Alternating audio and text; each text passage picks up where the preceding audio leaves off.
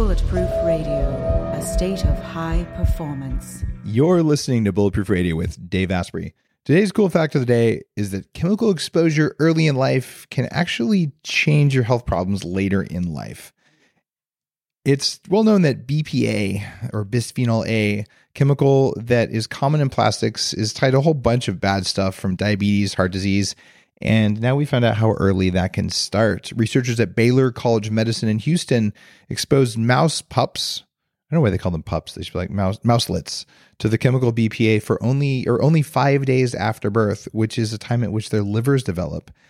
And as long as the BPA exposed mice ate mouse chow for the rest of their lives, they were healthy. But if they switched some BPA exposed mice over to a high fat diet as adults, those mice got larger livers, higher cholesterol, and more metabolic problems than mice who ate a high fat diet but weren't exposed to BPA as pups. I just like to point out here that a high fat mouse diet is not high healthy fat or uninflamed fat. It's actually a high crappy fat diet, which is a problem in labs.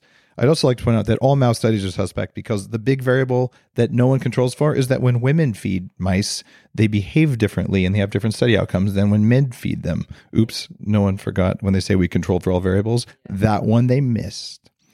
And this is kind of interesting because we're learning more and more every day about what plasticizers do to you. And bottom line is they suck, but for babies, they're even worse. So splurge on the glass baby bottles already. For 25 years, I've had a strong passion for understanding the science behind why we age and what we can do about it. One of the most groundbreaking discoveries in the last two decades is senolytics. Senolytics are plant derived or pharmaceutical ingredients that can help your body drop old, worn out cells.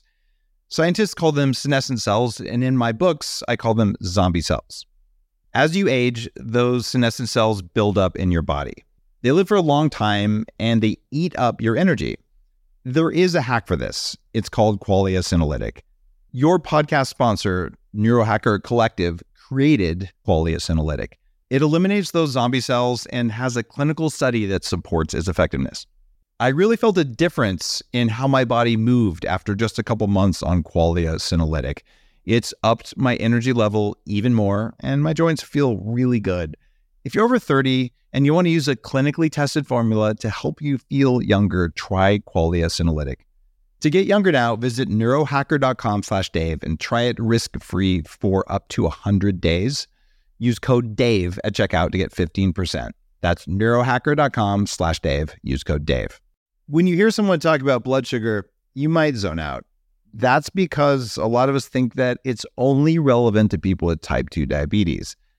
But blood sugar is a topic that everyone should understand. If you want to feel good and have energy, you need to balance your blood sugar. Research shows that even healthy people have wild swings in their blood sugar right after they eat, and spikes in blood sugar make your pancreas work harder. They also make you older, and they put you at a greater risk for weight gain, heart attack, and stroke. Here's why I'm talking about this. Bioptimizers has a new product called Blood Sugar Breakthrough. You take two capsules 15 minutes before a meal. Your body will push carbs and glucose into your muscles for use as fuel instead of fat. That means you get stable energy and you don't have that post meal crash. Better yet, you can improve your workouts and get better gains at the gym. But the biggest benefit is that it'll improve your overall health. Just go to bloodsugarbreakthrough.health slash Dave for an exclusive 10% off. Today's guest was on episode 136 of Bulletproof Radio. That's almost 500 episodes ago, which is kind of mind boggling in and of itself. And one of my favorite evolutionary uh, biologists, and her name is Nora. Gedgaudas. but Ged- close enough. Close enough. Nora, I've never said your name properly. You say it one more time. Gedgaudas. Gedgaudas. Man, that is tough. Normally people just call It me is. David Ass Spray, Yeah. and I got over that in seventh grade. But I can see you're still struggling with uh, name. I've it's hard to heard every possible permutation of pronunciation of my name that you can imagine. Well, my apologies You've because done better than average, actually. I've read your books, if that counts. And I have to say early on, before I get into your bio, uh, my wife, Dr. Lana, you know, Karolinska trained uh, doctor, co-author of the Better Baby book with me about what we can do before and during pregnancy to have healthier kids through epigenetics. She's like, Dave, you're talking to Nora. like she's my favorite author in the field, and so she's a huge fan and just asked that I call that out. So there you go, Lana. I did it. You can check that one off the. Thank you, Lana. Your check's in the mail. Uh, Nora's pretty well known in certain circles in biohacking and paleo and things like that as an early adopter of a low carb, high fat diet. And she looks at evolutionary physiology, biochemistry, metabolism, nutrition. And on top of that, she's a neurofeedback specialist with 20 years of experience, certified gluten practitioner, and works out of Portland, Oregon. One of the, I heard that the, the city official flower of the city of Portland is, what is it? Well, no, the, the the state flower of Oregon is mildew. It's mildew. Yeah, Excellent. yeah, yeah. Right. We were talking about how to fight environmental mold. That's Yeah. one of the evolutionary pressures, which is pretty cool. This time, instead of talking about neurofeedback and psychedelics and paleo all at the same time, which was our last interview, uh, we're going to talk about a new thing that Nora's been working on called Primal Genic. Yes. So, you know, one of the first things I want to I want to comment on is that I wasn't just one of the early adopters of a fat-based, basically ketogenic approach to ancestral nutrition. I was the first one to write about that in the genre. Um, many many years ago, I think my my first book came out in 2009, uh, a self-published version of it, and then it Primal Body, Primal Mind. yeah, and then I got approached by the current publisher, and they just said, "We love this book. We'd like to do it upright." And uh, it was their number one book for many years until fairly recently. Nora, as a you know professional New York Times author kind of guy in one of my one of my different hats, it is Sure. damned difficult to get a self-published book over to real publisher. It's almost unheard of. So It- it the fact that you did that is incredibly difficult. So like like hats off. you know, I, I had no, I, I had really no intention. I mean, it, it, I just thought, you know, I have this stuff. I got to put it on paper. I want to put it in a published form so I can feel good about it and hand it out to people. And I figured, okay, this will be a nice little supplemental source of, you know, extra extra cash or whatever.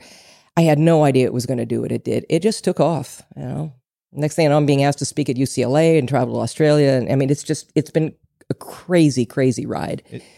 It makes me feel good when when the people who are originators of a concept, you know, get a chance to go out and spread it uh, before it gets, you know, sort of borrowed and diluted. And it, it's funny because your idea behind Primalgenic is around you know the co-opting of paleo and ketogenic and we're recording this live at PaleoFX Yeah. And my talk was was Right. was all about why a keto as you know it is dead here's what's happened when people who don't understand it say oh let me just make a keto product Ex- Exactly, exactly. This Yeah. is the problem: is that for when I started out talking about this in the ancestral health sphere, um, it, you know, it was like I was a voice in the wilderness, and nobody really wanted to hear it because we know we've got the twenty-something paleo crowd, but who love their num nums and yam yams.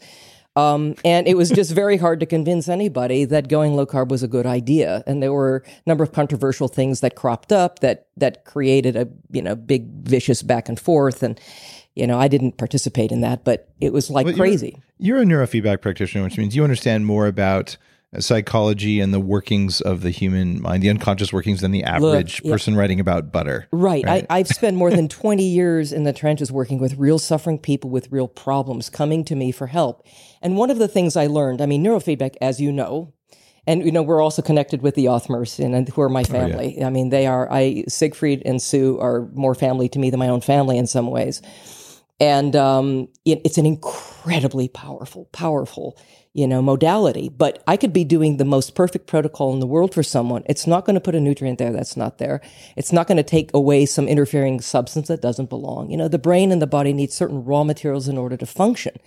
And what I found was that all too often I was running into, you know, working with people and I could see that whatever it was that they were doing, you know, with their diets was was absolutely, you know, affecting all of this. And so I found that when I applied what I know about the nutritional side of things, that where people were open to that, the results were much faster, they were more powerful, and they were more enduring for people. It's uh, it's the same sort of thing at the neurofeedback facility that I started. Very very different than the style you do, and and per- perfectly compatible. So I'm just saying not Sure. competitive in any way. Right. Um, five days, you know, 10 hours a day. But if I don't feed people right, I have to bring in an executive chef because they can't do the work if they're not fed right. Right. The brain doesn't have the fuel that it needs to do Yeah. the do the work. Forget it. It's like a waste of time. So, so here's here's where I was going with with that uh, Yeah. question about being a neurofeedback person. I'm starting to see some disturbing similarities between what I'm going to call the keto bros. The, the dude, my ketones are higher than yours, and if you ever eat a carb again, you're a bad man. And like, like some like really like uh, just uh, kind of vile personal attack stuff out there. And they're starting to sound an awful lot like another crowd. Uh, one, I used to be a raw vegan and all that, but but there there might be some angry vegans, stereotypically speaking. I I mean, I've. I've, I've just Yeah. heard about. it. I've never Yeah. never seen one online or anything. Um, so why is it that there's these incredible just warfare things online, both at the at both radical ends of the spectrum? Like if you eat a carb again, you're a bad person, or you know if you eat a drop of fat, you're going to die. Right. Where's the anger and the bile coming from? Well, the anger and the well, Well, the bile's not coming from vegan. no, it's not. Well, right. I mean, you know, without being overly disparaging, I mean, I can tell you from my more than 20 years of experience in working with the brain and nervous system. And by the way, Portland is number two in the country in terms of being a vegan center, yeah. right? Um, by far the most damaged and tractable brains and nervous systems I've ever worked with have been, veg- you know, hardcore vegetarians and especially vegans. You know, we're talking about extremely agitated nervous systems. Yeah. And, you know, once things get past a certain point, you know, we can store maybe five years worth of B12, you deplete that. Some of the neurological damage that occurs past a certain point is not necessarily reversible, you know? And so by the time a lot of these people came to me, they were willing to do anything. Yeah. But it's really, really hard, you know, past a certain point to to bring somebody back out of, you know, neurodegenerative processes.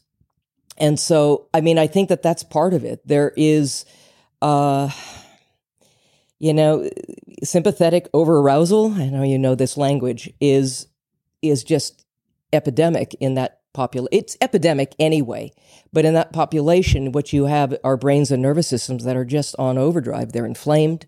I mean, a, a, a you know a vegan diet of necessity is a high carbohydrate and very high antigenic diet. So they're consuming a lot of substances and grains and legumes and whatever else, a lot of lectins and things like gluten and whatever else um, that are going to just, you know, reap havoc. They're irritants, and I know my experience as a, you know, a very well educated. Uh, it was raw vegan. Eventually, I became raw omnivore, which helped a lot. But uh, I did develop more autoimmune conditions I had before. I had all these different problems. Absolutely. But the agitation is energizing. Like you feel good if you were asleep before. well, you think you you think you. So the it- people it- need to feel good for a distinguish between energy and nerves. Yeah. Right?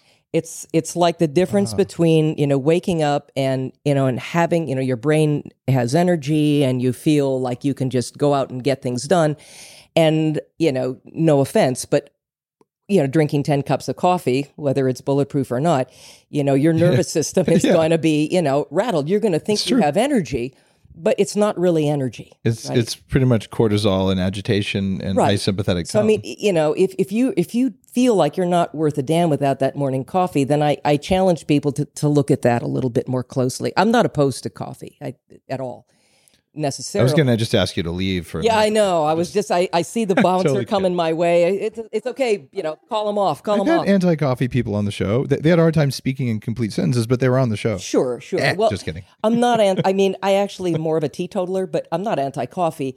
But you know, it depends on who you are. All these things are. Oh yeah, it, it's epigenetic, and also if you need it to survive, you probably have an That's issue. probably a problem. yeah, yeah. It- it- totally with you there. Yeah.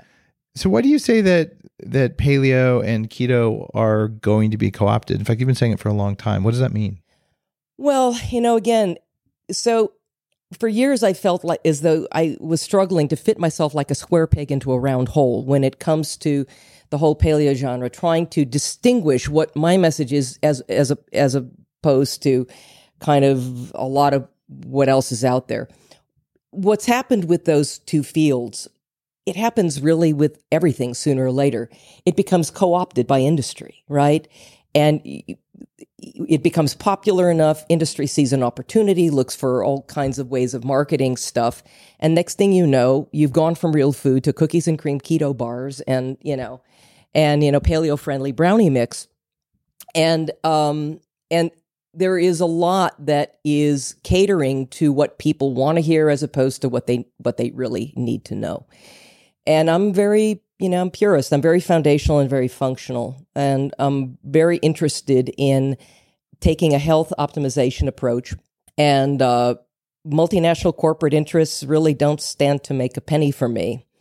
You know, it, it becomes a, conf- a conflicted kind of a thing. You know, when something becomes really, really popular, all kinds of stuff happens. You have also people entering into the field that don't necessarily know very much. It's a big problem. Yeah, and they cut and paste from other people's work and pretend to be an expert. And maybe they have good marketing expertise behind them and they can make themselves look good and they can sell a bunch of stuff and it muddies the waters. And pretty soon people are hearing this from this person, this from that person. It all becomes yeah. confusing.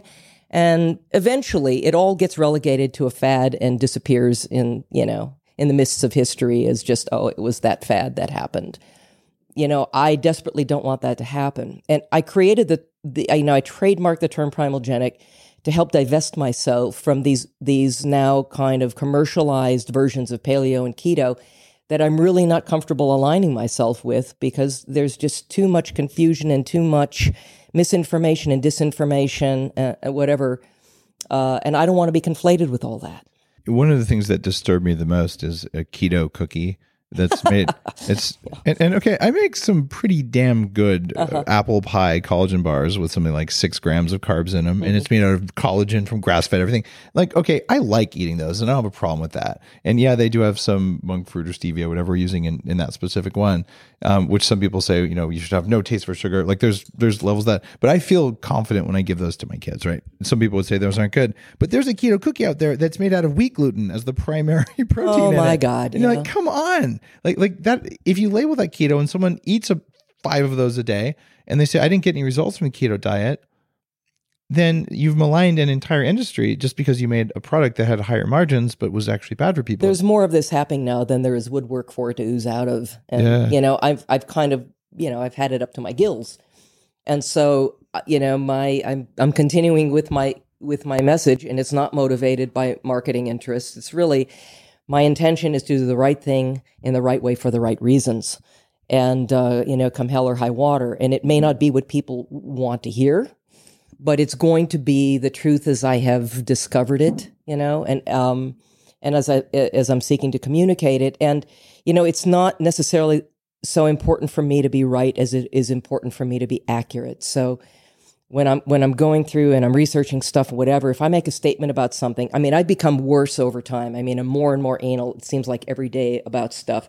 I research the crap out of anything that you know comes out of my mouth. Now I'm just really, really careful about being accurate as best I can be. You know, I mean, there's there there you know common phraseology now in the you know mainstream media you know the science is settled settled science is an oxymoron. The science isn't the last word it's the latest word. Yeah it won't be settled ever. Not ever. science. By by very definition it shouldn't be. But you know I'm, I'm doing the best that i can with the information that i have. And i can say that unlike a lot of other people who continue to change their message with the going trend that my message really hasn't changed fundamentally from the start but it has evolved over time and so what I've done is, you know, now I've created a uh, a, a program. Yeah, it's it's I'm calling it three week meal by meal total health transformation program, primal the Primalgenic plan, and it it is.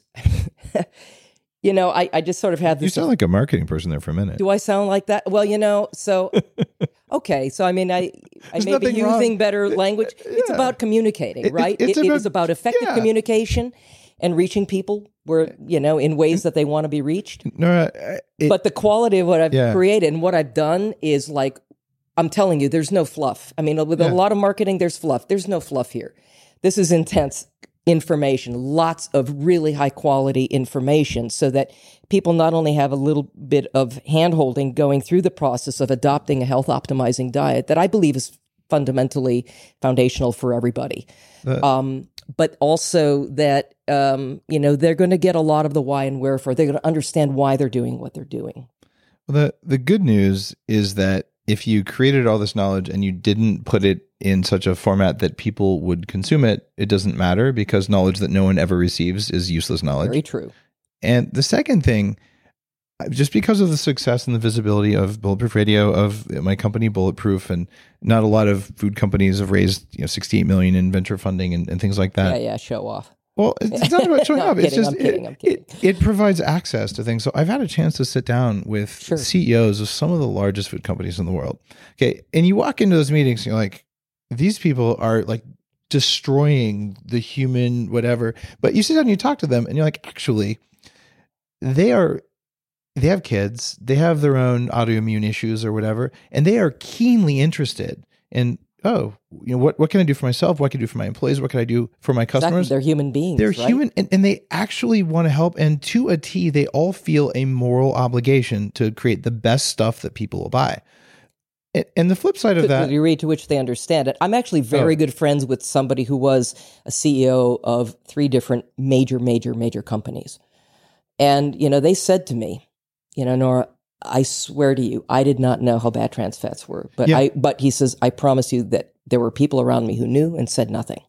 yep. So Oh, there, there's groupthink. And it, what, what my experience has been that the CEOs are curious, they're interested, but in one of the big companies, there was a thing, look, saturated fats are just bad. And they were not going to change that. I'm like, great, this is on the list of companies that will be disrupted. Mhm. It- is going to happen because saturated fats make people feel good Mhm. and they are not bad for you. And if they're trans fats that are saturated, it's a different animal. or interesterified fats, which are now replacing the, the trans fats, Yep. right? All, all the bad things you can do. But the thing is, they want to do it. They also say, look, if I do things that make the food cost twice as much, no one will buy it. And then someone else will make junk food. I so, would.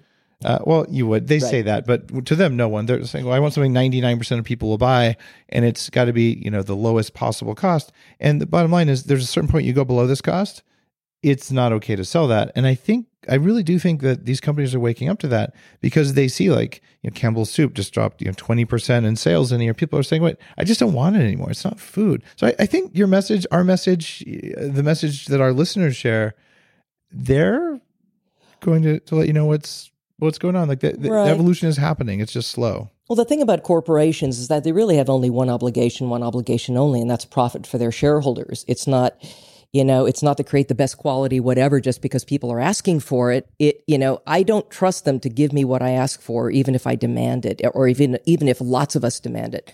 What they're likeliest to do is to give us what they think we want to hear, and um, they'll use the language that they think will most effectively reach, but in the way that it maximizes the profit for their shareholders. And so I don't know that I ever trust the major food manufacturers to do the right thing.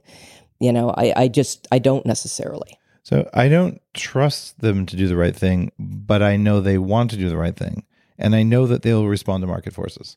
And what that means is that if you do the right thing and I do the right thing, and our and our people listening today, the people read your books, they go out and say, you know what, I'm not buying that. The food supply will shift, and, and that is the only way that it'll shift. Yeah, and I, I, I guess we we may have to agree to disagree. I don't Yeah. think that the I don't think that the market forces are going to give us what we're actually asking for. I think that they are learning more about how to tell us what we want to hear. Paleo brownie mix story. Exactly. You know, that that would be one among many. You know, like for instance the whole trans fat thing. Now everything's zero zero trans fat, whatever on the label. And then you look, and this was before the law, you know, changed last year. Um, and you look at the label of the microwave popping corn and 0% trans fat on the label, and you turn it over, and partially hydrogenated soybean oil is the first ingredient on the list because there's only a certain, because the labeling laws are basically written for them, not for us.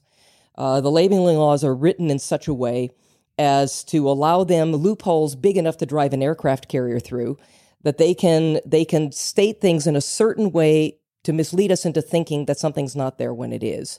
Uh, okay, zero tr- now zero trans fat because the laws are saying no trans fat in the food. Hopefully, they're following suit, but it, they've switched over to interesterified fat, which is every bit as bad, if not worse, than the trans fat was.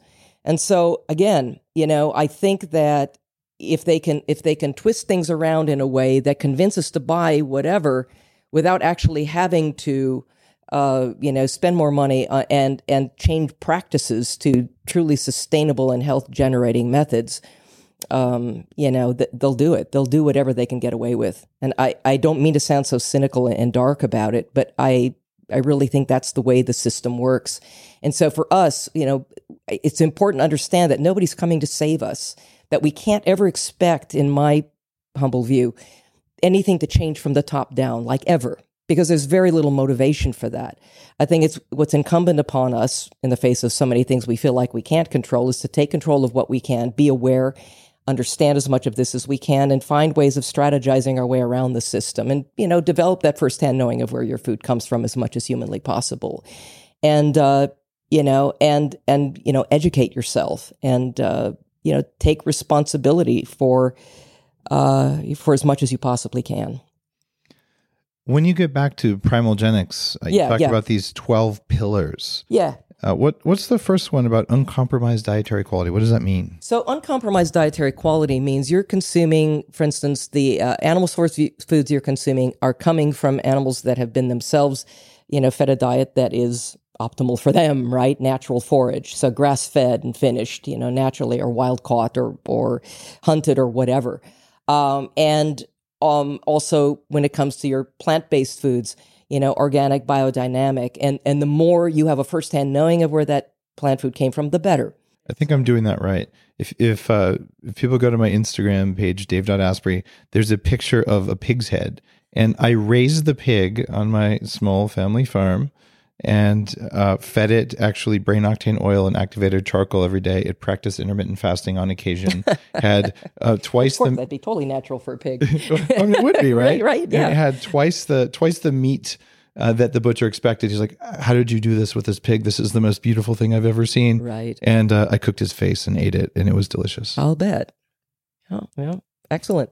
You know, You, you say nose to tail in your books. nose to I- I tail, did it. yeah, yeah. So again, that, and that's part of the equation too. Understanding that part of what it means to eat an ancestrally based diet is to um, understand that it's not just about like steak and chicken, right? That they're you know our ancestors ate a lot of organ meats and and and they did bone you know bone broths and they ate bone marrow and all of that and uh, in fact we have big brains in well many of us do anyway you know.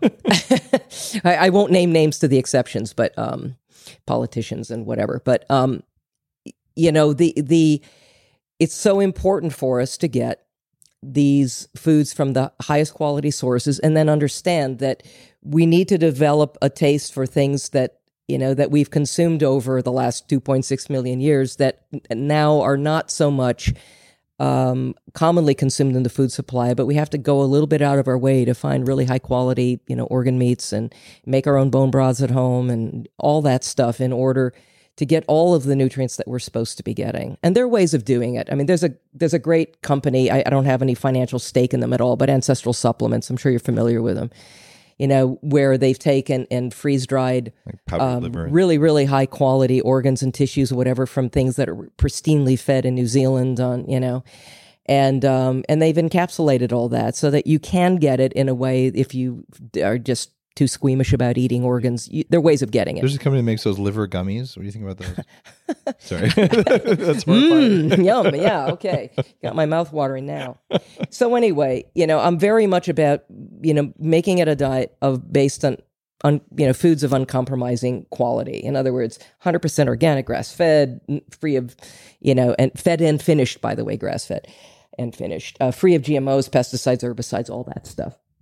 And also, you know, the number two pillar is minimizing all the foods containing significant sugar and starch content, and including the fruit juices and the so-called natural sugars such as honey, you know, coconut sugar, maple syrup, agave, God forbid, and you know, even starchy vegetables and stuff, as well as the refined garbage or garbage, as I sometimes call it. What do you say to the the people saying, you know, I, we looked at all sorts of records and and our ancestors ate meaningful amounts of honey.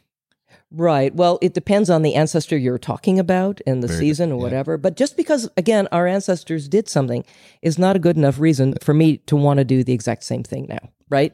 You don't have Stonehenge in your backyard. It- that would be so cool, wouldn't it? It would be, Yeah, but I was you know. just there actually. it was it was a really neat thing. I will say that you know I'm friends with Jeff Jeff Leach, and you, Mm-hmm. you know who he is, and he's said that actually that that um that for instance the, the Hadza, of course, the diet that the Hadza are eating now is not the diet that they always used to eat. Yeah. They're not able to hunt large animals The- anymore because the, government won't let them that one. anymore, right? So that's small game, whatever, and they eat a lot of honey, but they've also developed a a genetic polymorphism that allows the bacteria in their gut to metabolize that honey so that it doesn't affect their insulin. It's like crazy adaptation, but they've developed a specific adaptation to it.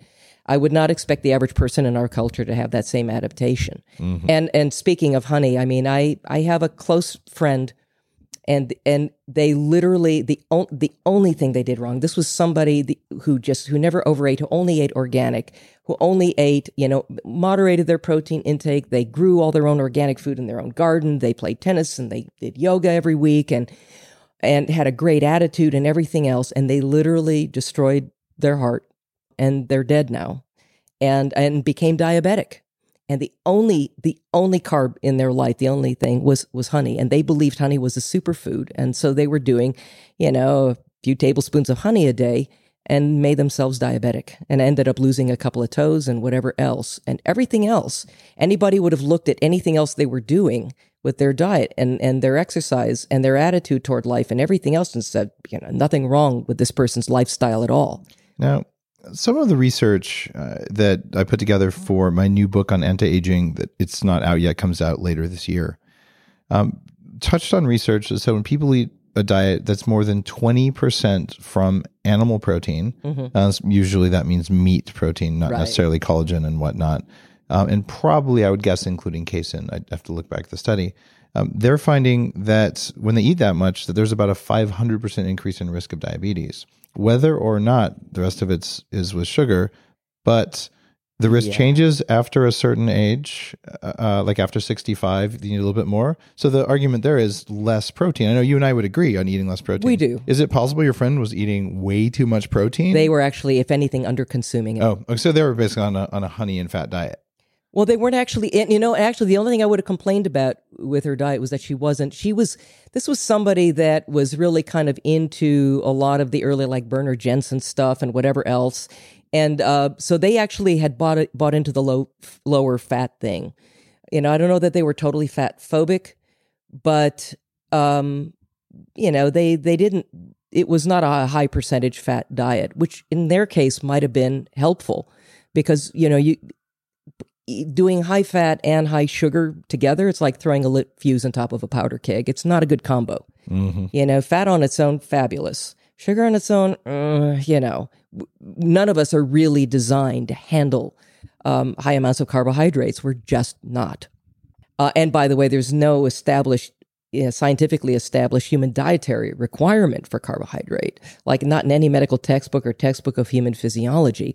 We don't require them dietarily at all. No, I went on a extreme zero carb uh, thing There's for about well, three months. there is kind of no such thing, but Well, uh, or you could just eat straight meat. But I, I pretty much ate meat and fat Yeah. and one serving of broccoli Uh-huh. a day. And that was it for three months.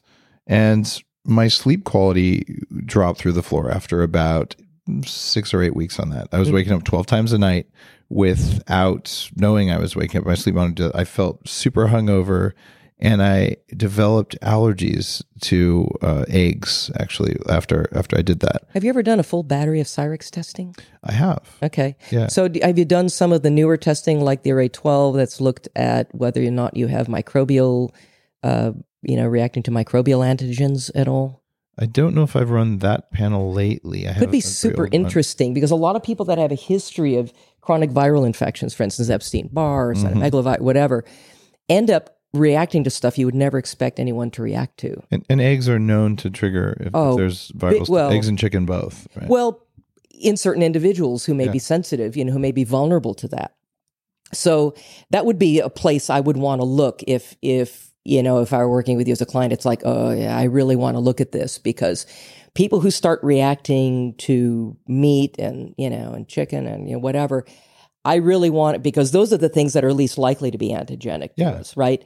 Those are the I really want to start looking at those microbial antigens.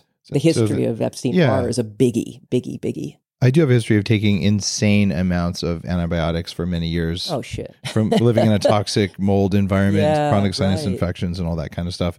So I'm I'm I'm a high risk person from all sorts of things. I used to weigh 300 pounds, etc. Right, right. Uh, I but that. I also only had 48 species of bacteria in my gut, according to a Viome test. Yo. I added some low utilizable carb, essentially the prebiotic stuff that Bulletproof is launching now. Mm.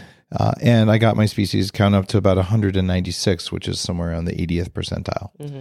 Uh, so I, I think that also could have been an issue that I just didn't have anything to feed my gut bacteria. They may have been going after my gut lining. So I, I kind of feel like I've seen so many people go on a no carb diet, and after a couple of months, they really don't like their life, especially. Well, women. you know, and it depends on what they're doing with that, right? I mean, I'm I don't, you know, so I it's a trite phrase, but it's really true. I do tend to eat more vegetables and fibrous vegetables and greens than most vegetarians and vegans. yeah, do, same right? here, right? right? So I'm I'm an advocate for that, but I it, it's it's I see it as supplemental, not f- foundational, not necessarily fundamental. But I do think those things are more important to us today than they ever used to be during our long evolutionary history, just simply because of how embattled our gut biome is in today's world with everything. I mean, chlorinated water, you know, we're, we're, we're surra- glyphosate, we're surrounded by antibiotics. And so our gut biome is constantly under attack. Anything we can do to prebiotically feed that is great. I will say there are fermentable, you know, animal fibers too. Collagen being the number one of them, right? Collagen being very, very high on the list. Yes, all kinds of connective tissue and things like that.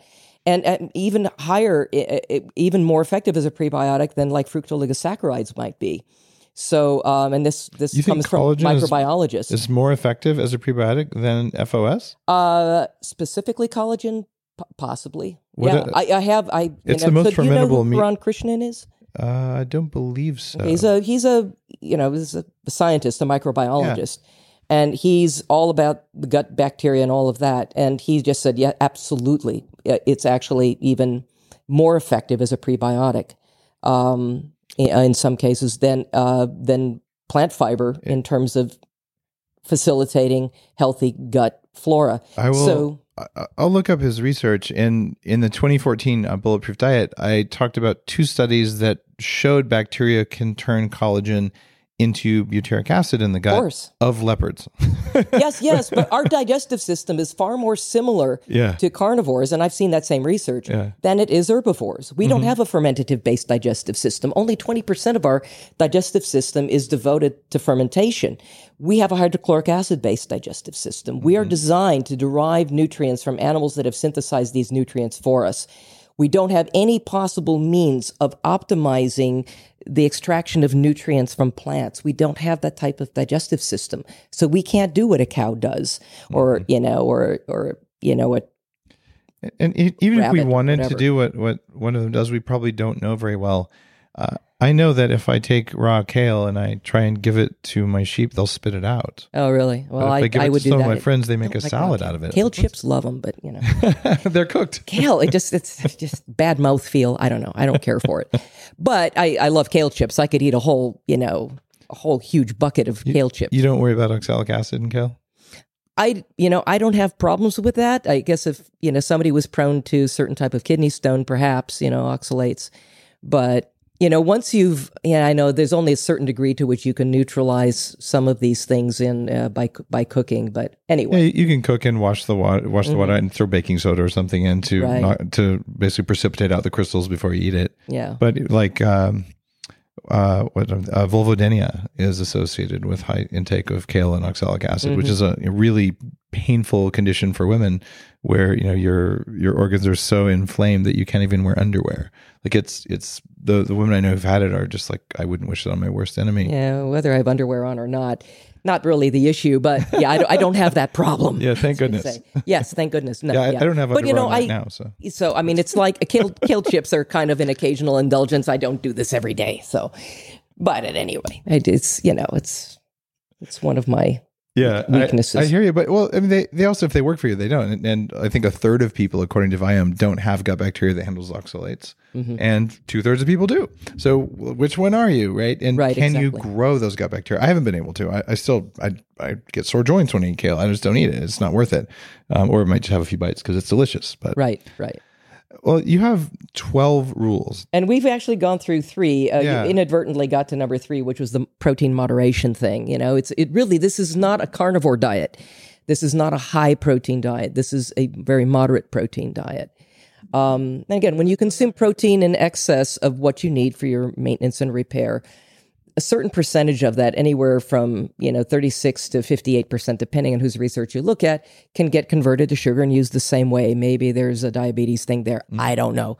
But then you're also activating mTOR, which is also part of the equation when it comes to diabetic, um, you know, involvement. And and so if you're activating mTOR, this mammalian target of rapamycin, this metabolic pathway, you know, you're basically shortening your lifespan, is what it boils down to. And I know that people are liking the carnivore diet thing. I mean, you know, it's it's another fad that's, you know, and, and I understand for long stretches of our evolutionary history, we probably we we were high level carnivores. We were higher level carnivores than bears, wolves, foxes, you know, all kinds of things because we hunted megafauna. Yeah. I, I support that for you want to do it for six weeks to reset your gut bacteria and see how you do. Cool. You want to do that for several years? You're not going to like what happens. No, I, I I'm not although a fan. people I'm do, not a fan. Yeah, of that. Well, we're we're not going to get through all twelve of these. Yeah, but I okay. think I just there isn't time in the show. Right. I do think though that that that's a really good example, and all the principles are very much in alignment with what I've learned, Mm-hmm. and and they're they all make sense, and y- y- they're all in your Primalgenic program. Uh, Yes. Which now, when you say it's a program, uh, so is this an online thing? Yeah, Like, it's an online thing, Okay, right? Uh, there, there are a number of um, of videos, uh, uh, quite a number of them actually. Uh, right now, at least sixteen. Uh, there are going to be additional, all kinds of additional bonuses and and handouts and things like that that you'll be getting, and recordings. There'll also be a a an exclusive forum where people can come on and they'll feel a sense of community. They'll be able to ask ask questions and all that kind of a thing. So there'll be a lot of support around this as well. But it's, you know, this is really a, you know, kind of like a a, a very very passionate thing that I have created rather painstakingly, and there's nothing superficial or you know it- fluff it's, about it's it. It's real education. it is. Yeah, and you're And real help for people who are suffering that need it. And You're a you're a pioneer in the field, so making your teachings just boil them down to twelve things is exceptionally difficult to do, and then to make it shareable. So I I appreciate that you did that, and I'm hoping that people got a taste of the kind of knowledge that you have uh, uh, on the show today. And Yeah. I've, I've got a question for you. I'm, I'm really keen. This is the final question in the interview. I'm really keen to get your take on this. I'm planning to live an exceptionally long time, uh, or at least die trying. Okay. Uh, and Hopefully you don't get hit by a bus later today, but yeah. you know, driving a heavy vehicle is part of my anti-aging Or plan. get hit by a stray Physics. vegan bullet or something. Uh, vegan bullets, they just splat. I tell you, yeah, okay. Yeah, uh, the marshmallows. yeah. exactly. Yeah. Uh, so, uh, assuming that you know no trauma takes me out, you know, the diseases of aging and things like that, I think I can I can hit 180 um, at It's least. theoretically possible, right? Now, uh, and uh, you, you've studied a lot of things I haven't studied, and we've looked at a lot of similar things. But how long do you think you can live? Oh man. I you know, it I don't know. And and actually it doesn't matter to me that much. What what matters is not so much the length of time that any of us live, you know. I, what's the point of living to 120 if you're on an oxygen tank and limping around and you know, and uh, you know, if your mental faculties are gone and your joints are aching and you know whatever else. So it's about the quality of life, not the quantity of life in my mind. And that's so even though I part of what I do is I I cross pollinate my ancestral research with human longevity research, which you know again just because our ancestors did something is not necessarily good enough reason for me to want to do the same thing because just because something grew out of the ground and seemed natural and they could shove it in their faces, eat it, and not drop dead doesn't necessarily mean that was health optimizing for them. I want to Yes. know what's optimizing. And so that's my approach. And it, it seems very puritanical, but I've got to tell you that we got no wiggle room today. We do not mm-hmm. have the wiggle room of our prehistoric ancestors. We don't even have the wiggle room of our great grandparents, our grandparents, or even our parents. That we are living in a modern world that is more hostile to our being as, as a human species than any hostile environment we've ever lived through mm. during our long evolutionary history. Only what we're wired for as a species are tangible threats, right? This saber-toothed tiger jumps out from behind a bush, chases you around. That's tangible. Cantankerous woolly mammoth, a poisonous snake, a warring tribe, a major storm, a you know seismic event, or even famine. That's tangible. But today, we're all living in these lovely, you know, 72 degree climate controlled environments. We have plenty, we don't have to take more than a couple steps in any direction to grab a handful of something we might want to call as food. And, you know, we're sitting on our comfy couches and, you know, watching Dancing with the Stars and eating cheesy doodles and thinking we got it pretty good. You know, we feel like we're sitting in a hot tub in Vegas, but when we're really boiling frogs. And so most of what threatens our survival today as a species are those things that are fundamentally invisible to us. Contaminants in our air, water, and food supply, you know, mycotoxins, certainly EMF, and God help us, 5G, and uh, radiation contamination, and, you know, the sociopathic imaginings of multinational corporate interests, and, you know, all kinds of things are threatening us in ways that are invisible. And therefore, we're not wired to know to pay attention uh, to those things and to take action in order to protect ourselves. And so, again, you know, we have to take control of what we can because you know we're being impinged on from every from every which direction. And, and so taking control of our health and, and learning to, to, to pay attention. And we have to condition ourselves to look for this stuff and to pay attention to it. You're talking about BPA earlier. You know, it, it, it, people see BPA free. It's a ruse, folks, because everything that's BPA free, you know, is being, they're replacing it with BPS, which is as bad or worse. It's just like the trans fat thing.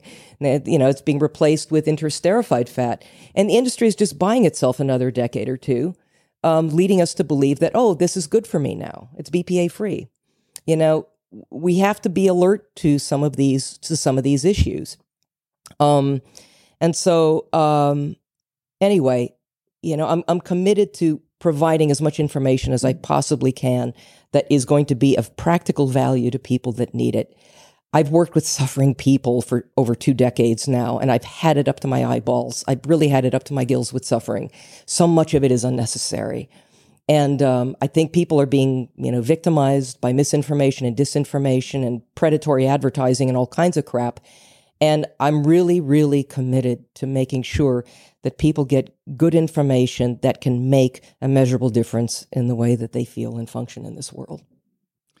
Nora, thanks for being on Bulletproof Radio. Your website, Appreciate Primal Body, Primal Mind. Pri- primalbody-primalmind.com. I also have a certification course, 52 weeks worth of in-depth material. Wow. Yeah, if you go to primalcourses.com, you can learn more about my different programs and uh, and and learn more about uh, my new uh, Primalgenic Plan program, uh, which I think is going to be an easy way for people to incorporate these changes into their lives in a way that will make a real difference. Well, you've definitely your 12 principles are all correct as far as Thank my understanding sir. of the world is, and it is not easy to do that. No. Well executed. Thanks for being a pioneer and game changer disruptor in the field. yeah, I'm a rabble rouser, that's for sure. I'm a total troublemaker, but you know, I I'm in good company, so Yeah, there we go. Right in. Totally. you. Yeah. Thanks, Dave. Appreciate it. If you like today's episode, you know what to do. Head on over to Nora's website and check it out. Pick up one of Nora's books or pick up one of my books if you haven't already. And whatever you do, when you buy a book from someone who's been on the show, go to Amazon and leave a review because it tells other people that, you know, as an author, we like to know that what we did made a difference. So, do that. It takes maybe 10 seconds to do it, but more importantly, it lets you express gratitude, which makes you live longer. So live longer, review books. Have a great day. It also helps offset all the, you know, predatory vegan reviews, right? The Human Upgrade, formerly Bulletproof Radio, was created and is hosted by Dave Asprey. The information contained in this podcast is provided for informational purposes only and is not intended for the purposes of diagnosing, treating, curing, or preventing any disease. Before using any products referenced on the podcast, consult with your healthcare provider, carefully read all labels, and heed all directions and cautions that accompany the products. Information found or received through the podcast should not be used in place of a consultation or advice from a healthcare provider. If you suspect you have a medical problem or should you have any healthcare questions, please promptly call or see your healthcare provider. This podcast, including Dave Asprey and the producers, disclaim responsibility for any possible adverse effects from the use of information contained herein. Opinions of guests are their own, and this podcast does not endorse or accept responsibility for statements made by guests. This podcast does not make any representations or warranties about guest qualifications or credibility. This podcast may contain paid endorsements and advertisements for products or services. Individuals on this podcast may have a direct or indirect financial interest in products or services referred to herein. This podcast is owned by Bulletproof Media.